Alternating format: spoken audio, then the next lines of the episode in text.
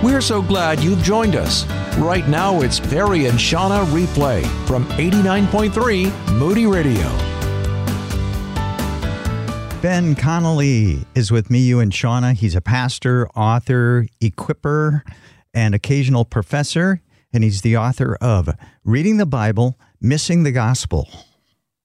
So we thought it'd be fun to start with just we want to get to know you a little bit. We want our listeners to get to know you a little bit. Can you tell us your faith story? How did you come into giving your life to Jesus? Yeah, so I was raised in a religious home and I thought it was a Christian home, but this is, you know, fairly stereotypical of Texas if I can kind of mm-hmm. Rat on my own culture a little bit. The very religious home did the church thing, was in church leadership, all that kind of stuff. But it wasn't until I was older that my parents actually came to to faith, mm-hmm. and that created a little bit of like a disconnect in my mind because we'd always done the good church thing, you know. But there was something different about mm-hmm. faith versus just religion in in that moment for me and then I, you know, kind of followed their pattern. Actually, I was I was baptized as a child. I was a youth pastor at age 18, but I really don't think I knew Jesus until about two years into that, which is not the right order for any you know pastors looking to hire out there. and, and, so there's a little bit of regret I have in that, and yet God. Mm-hmm.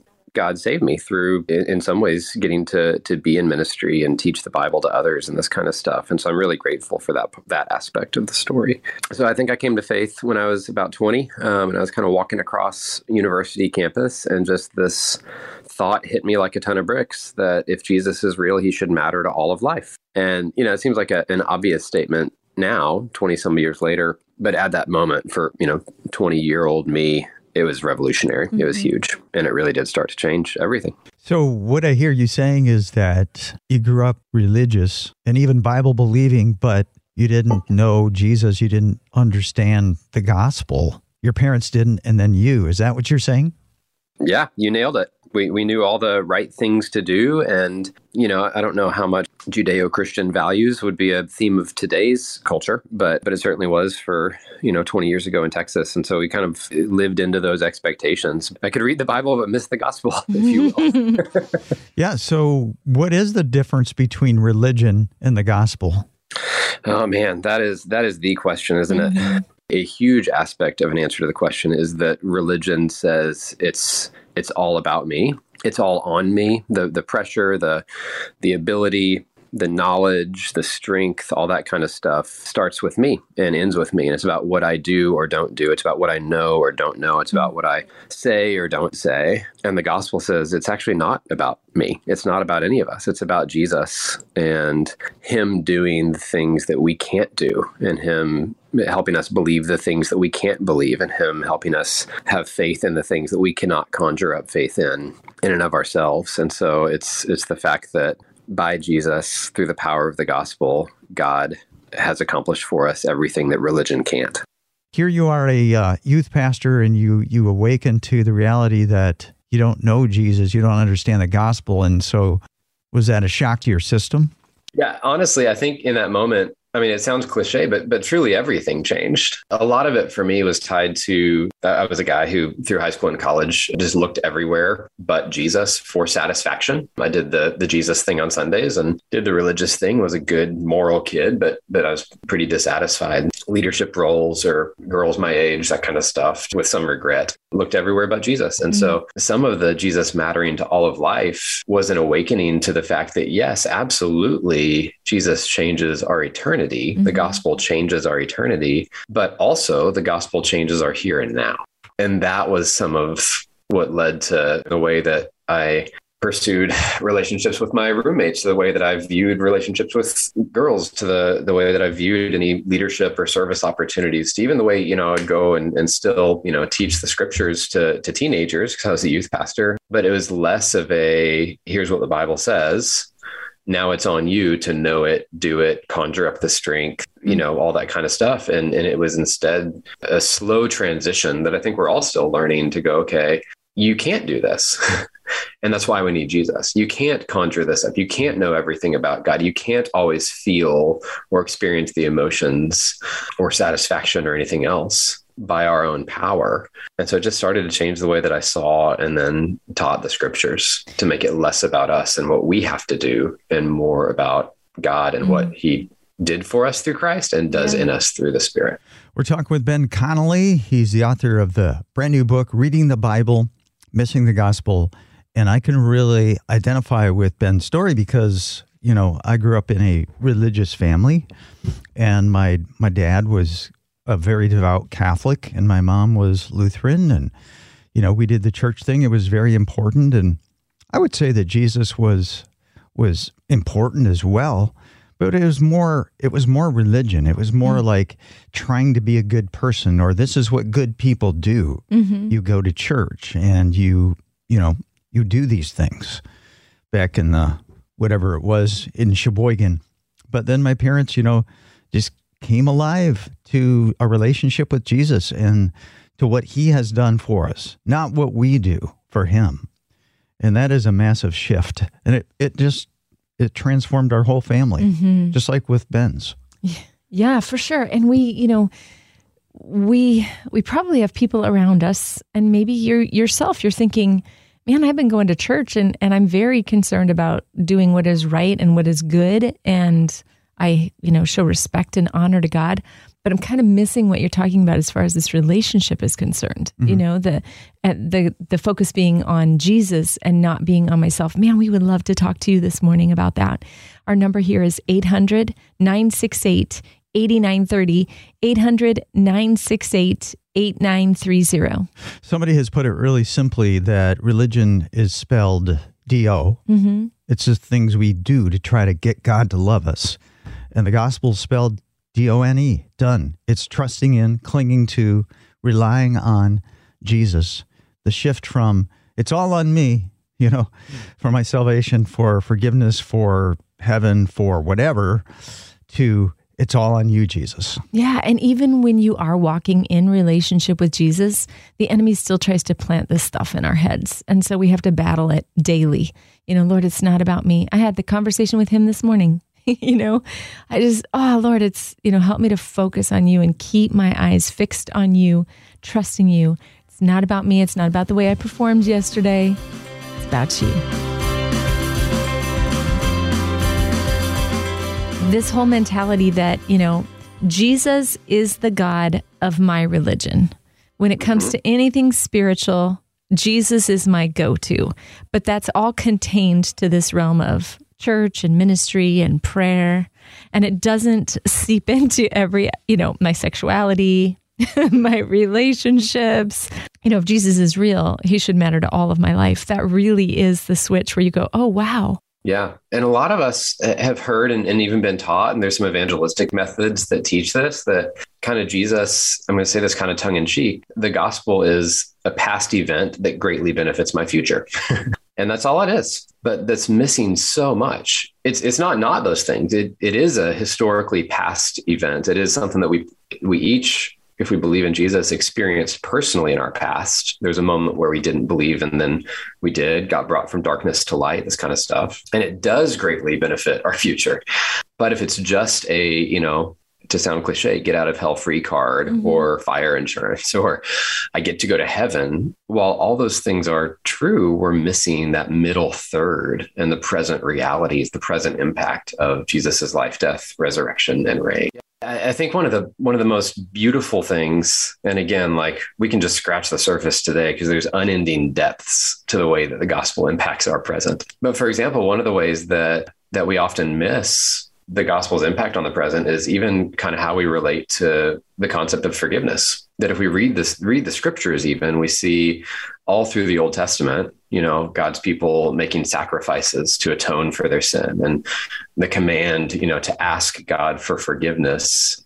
Even for those who are his people, the command to ask God for forgiveness is seen over and over and over and over again. And we can become so kind of familiar with that um, that we can miss that there's a massive change in the New Testament. After Jesus' death and resurrection, for followers of Jesus, there are actually zero commands to ask for God's continued forgiveness of sin. And I want to be very careful here. Like when we sin against people, yes, let's ask forgiveness. When we first come to Jesus, we ask for forgiveness for sin. But rather than this asking for something in hopes that God would meet us in that in the moment, the command changes in the New Testament and now it's confess. It's go to God and acknowledge, hey, I didn't do this again. Hey, I didn't reflect you again. Hey, I didn't have faith in this. But and it seems like maybe a, a subtle or semantic shift, but I think it, it just makes a world of difference because if we have to go to God over and over and over again and ask for forgiveness, then A, it puts us in this posture of like, what if this one's too bad for him to forgive? Mm-hmm. Um, what if this one crossed the line? What if this one counts me out? But the other thing it does is just minimizes Jesus's work on the cross. And so a lot of times we'll hear, sometimes in the same sermon, sin's been removed as far as the east is from the west. But also, every time you sin, even though you're already a Christian, you have to ask for forgiveness, ask for forgiveness, ask for forgiveness. Confession, on the other hand, which is the biblical response to sin in a Christian's life, is instead again saying, God, man, I've I've missed it again. But as a lot of church traditions remind us, after confession comes the real beauty, which is assurance. And assurance is to say, hey, yeah, you did miss it again. But remember the whole it's not about you part. Mm. God has already forgiven that. And so there's no possibility for those who are believers to sin too much or for this one to be too much because Jesus has already forgiven all of our sin. And so again, like it, we can miss that aspect even when we read the scriptures. But the difference in asking God's forgiveness versus going to God to confess is really free. When we just get to confess and be reminded that yes, his death even covered this thing, like it's a lot of freedom. Whereas a lot of the ask for forgiveness, ask for forgiveness, ask for forgiveness mindset ends up putting a lot of guilt and shame on us. I think at the end of the day, it's about trusting what Jesus has done for us, realizing that He has taken care of 100% of my sin debt, and coming to Him with that approach that, yeah, there are things that still need to be changed in my life. There are still sins I commit, mm-hmm. and I, I do need His cleansing. I do need His forgiveness. You know, it's it's it's kind of a mystery.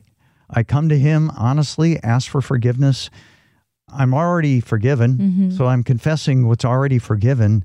But it's it's it's part of this just being honest with God and coming closer to Him through asking for forgiveness. It makes the relationship closer.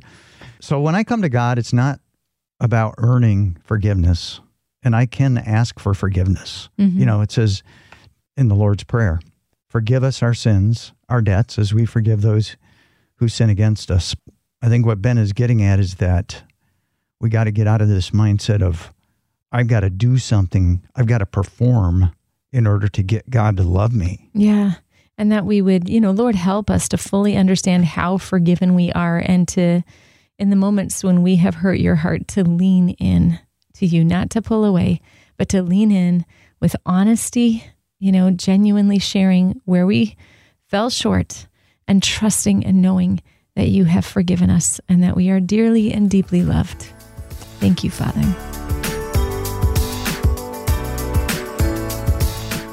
the gospel is it's not about us, it's about Jesus. And yet I'm reading, you know, confess and repent. Like confess, yeah. but don't keep doing it. Yeah.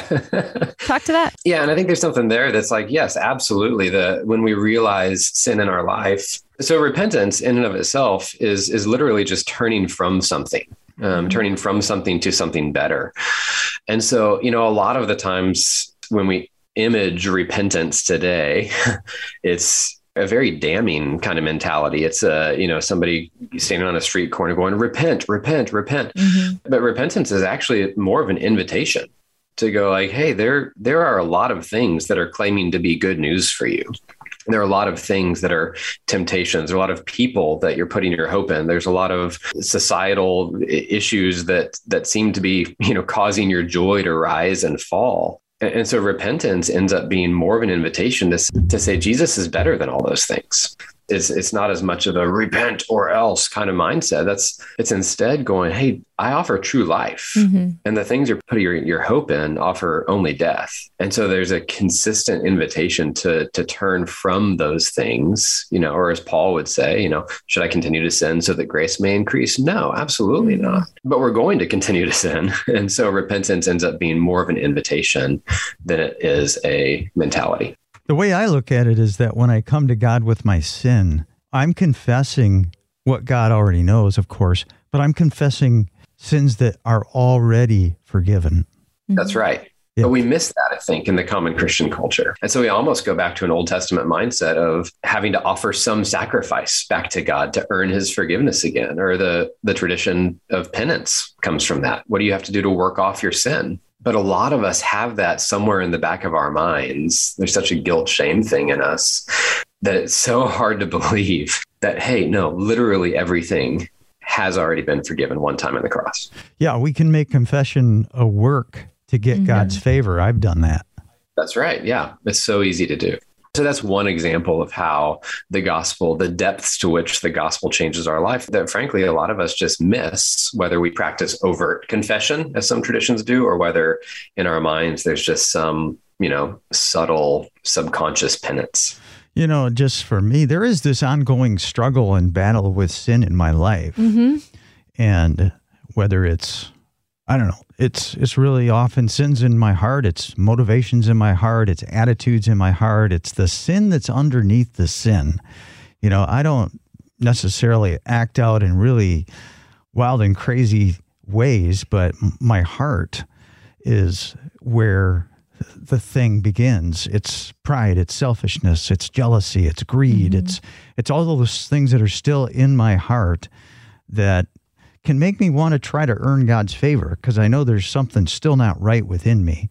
And just to to rest in the in the work of Christ and to honestly bring those things before Jesus, knowing I'm already forgiven, but but the confession just I may I think makes me more like Christ Mm-hmm. and it removes that closeness that, that Jesus and the Father and the Spirit want to have with me. I think there I I struggle with the same thing, Perry, and I think there's a you know a temptation in that to focus on ourselves, you know, and to say, oh, you know, I'm not doing well, I'm not good enough, I'm not this, that, and the other. And even, you know, when you said to rest in his love, we have this invitation to rest in his love. Even that can be like, okay, how do I do that? you know, honestly. But it's like, I think, I think the secret sauce is just keeping our eyes focused on him, you know, instead of being focused on how well I've done or how Yeah. poorly I've done or whatever, me at all Right. is just to reshift my focus to like fix my gaze on the King of Kings and the Lord of Lords and just keep looking to him again and again. So, Ben, there's a wrong way to read the Bible, and there's a right way to read the Bible. Show us how to read it the right way. Yeah, I will, as long as it's in the caveat of, you know, it's not like a three steps or your money back guaranteed kind of, Ah, darn. kind of mindset. I'm looking for Um, the silver bullet, dude. Yeah, yeah. Good luck with that. Um, there's there's not one of those in my book or any, even those that claim to, to offer it. Yeah, if, if I can kind of change the posture of it a little bit, it's more of hey, if we can learn to kind of see the scriptures through these lenses or or with this worldview, then we move from kind of this religion, it's about me kind of mentality into I think how God intended the Bible to be read. And so the first is to say the Bible is not primarily about me. Mhm. It's not designed primarily for my knowledge or as a list of rules for me to follow or even as devotional kind of bits, inspirational bits for me to feel good about myself. That's not why the Bible primarily exists. The primary character of the Bible is God. And so the, the first kind of lens is to, to see the Bible as God's story, not ours. And then with that, if we can start with that and see God as the main character, then then we can go, okay, what does this mean for humans? Who are humans in the Bible? And, and am I like them? And a lot of times, like we would love to be the hero. We'd love to be kind of the Christ figure in a lot of the stories. But but if we're honest, we're more, you know, Israel hiding and scared in need of a king like David to come and conquer the Goliaths kind of thing. Most of us, if we're honest, don't have what it takes to stand up to the proverbial Goliaths in our lives. And so if we can relate on an honest level to, to the humans we see in scriptures, then we actually get a better picture of who we are. And who we are is those who are in need, those who cannot do, those who cannot accomplish. Plus, even if, you know, we pictured ourselves as the the David in that story, for example, we know that David was not perfect either. Um, and he had a lot of failure in his life and he was finite. And so who humans are in the Bible is those in need of the main character to be the main character. We all need God to be God and relinquish our right that we have in our minds to be the main character, even of our own lives. And then finally, if it's if it's see the Bible as God's story, then discover our posture, human posture in the Bible. Then kind of the third lens is to go, okay, how does every verse, every story, every command point to Jesus, yeah. who is both the hero the true hero of the big story and all the stories of the Bible, but he's also the fulfillment or the redeemer of them. And so we can read the commands and we can know, hey, you know what? Only Jesus fully fulfilled this command. Only he was infinite. Only he was perfect. And he did these things on our behalf because we are not infinite and we are not perfect. And so if we can learn to see the Bible through those lenses, then I think we have a better starting point for what we said earlier, which is that, hey, the Bible's not actually primarily about me. The Bible's actually about God and it's his story. And that said, it's amazing that God, though the story is about him, invites us into the story to partner with him to mm-hmm. repair the world. You know, we see yeah. this from the very beginning that God asked Adam and Eve to partner with him. We yeah. lost that, but through Jesus, we get to be renewed into partnership with God to heal the world. He could do it himself, but he asks, mm-hmm. he invites us to do it. That's so amazing. Yeah, and not only does he invite us to do it, because because I, I 100% agree. But if we stop there, then it's kind of like, okay, well now I have to step up into that. I have to be able to conjure up my role in it. And he does invite us into that and has throughout all of history, which is amazing. But we also see, even in Adam and Eve, what happens when we try to do it by our own power. Turns out we're going to give in to temptation and fail. Mm-hmm. Not only does God invite us into his mission, he also empowers us with his power to carry it out. Mm. And so Jesus is again like both the hero and the redeemer, the fulfillment. If the whole story is a story about God, then all of a sudden Paul's words of, you know, his strength is made all the more beautiful in my weakness and that kind of stuff become more real because it's only when we come to the end of our strength whether it's trying to fulfill God's mission or obey any of the other, you know, what is it, 613 commands just in the Old Testament or that kind of stuff, when we realize, hey, we can't, then we realize where our true strength comes from. Ben Connelly, author of the brand new book, reading the Bible, missing the gospel. And my takeaway, just very simply, is that Jesus is the only hero of the Bible. Mm-hmm. He's the hero. That's it. You know, there are many people who do great things and live out great lives. And Paul, I could say Paul is one of my heroes but if you come right down to it, Jesus is the only real true hero. Right. Because when you read the stories of the Bible, the heroes point to God. I mean, think of like David and Goliath, you know, and taking down the giant. It wasn't about what David could do, it was, you know, about what God, he's like, you're coming against God. Mm-hmm. I think there's something for us in that too. Like as we long to be the hero of our own story, mm-hmm. that happens as we set our hearts on God being the one who's glorified in our life. Mm-hmm. If we look at the heroes of the Bible, if we look at the characters in the Bible and think, well, I got to live up to those virtues, it becomes religion. It becomes mm-hmm. just trying harder. When if you really look at those, all those quote unquote heroes, they had flaws, mm-hmm. they had failures, they had, they were needy, just like, just like me and you. So it is God's story, but He does invite us into His story yeah. by forgiving us. And he does empower us by his Holy Spirit to partner with him to repair the world.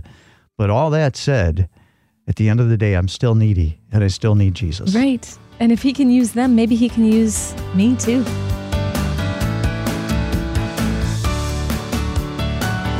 Thanks for listening to Perry and Shauna Replay.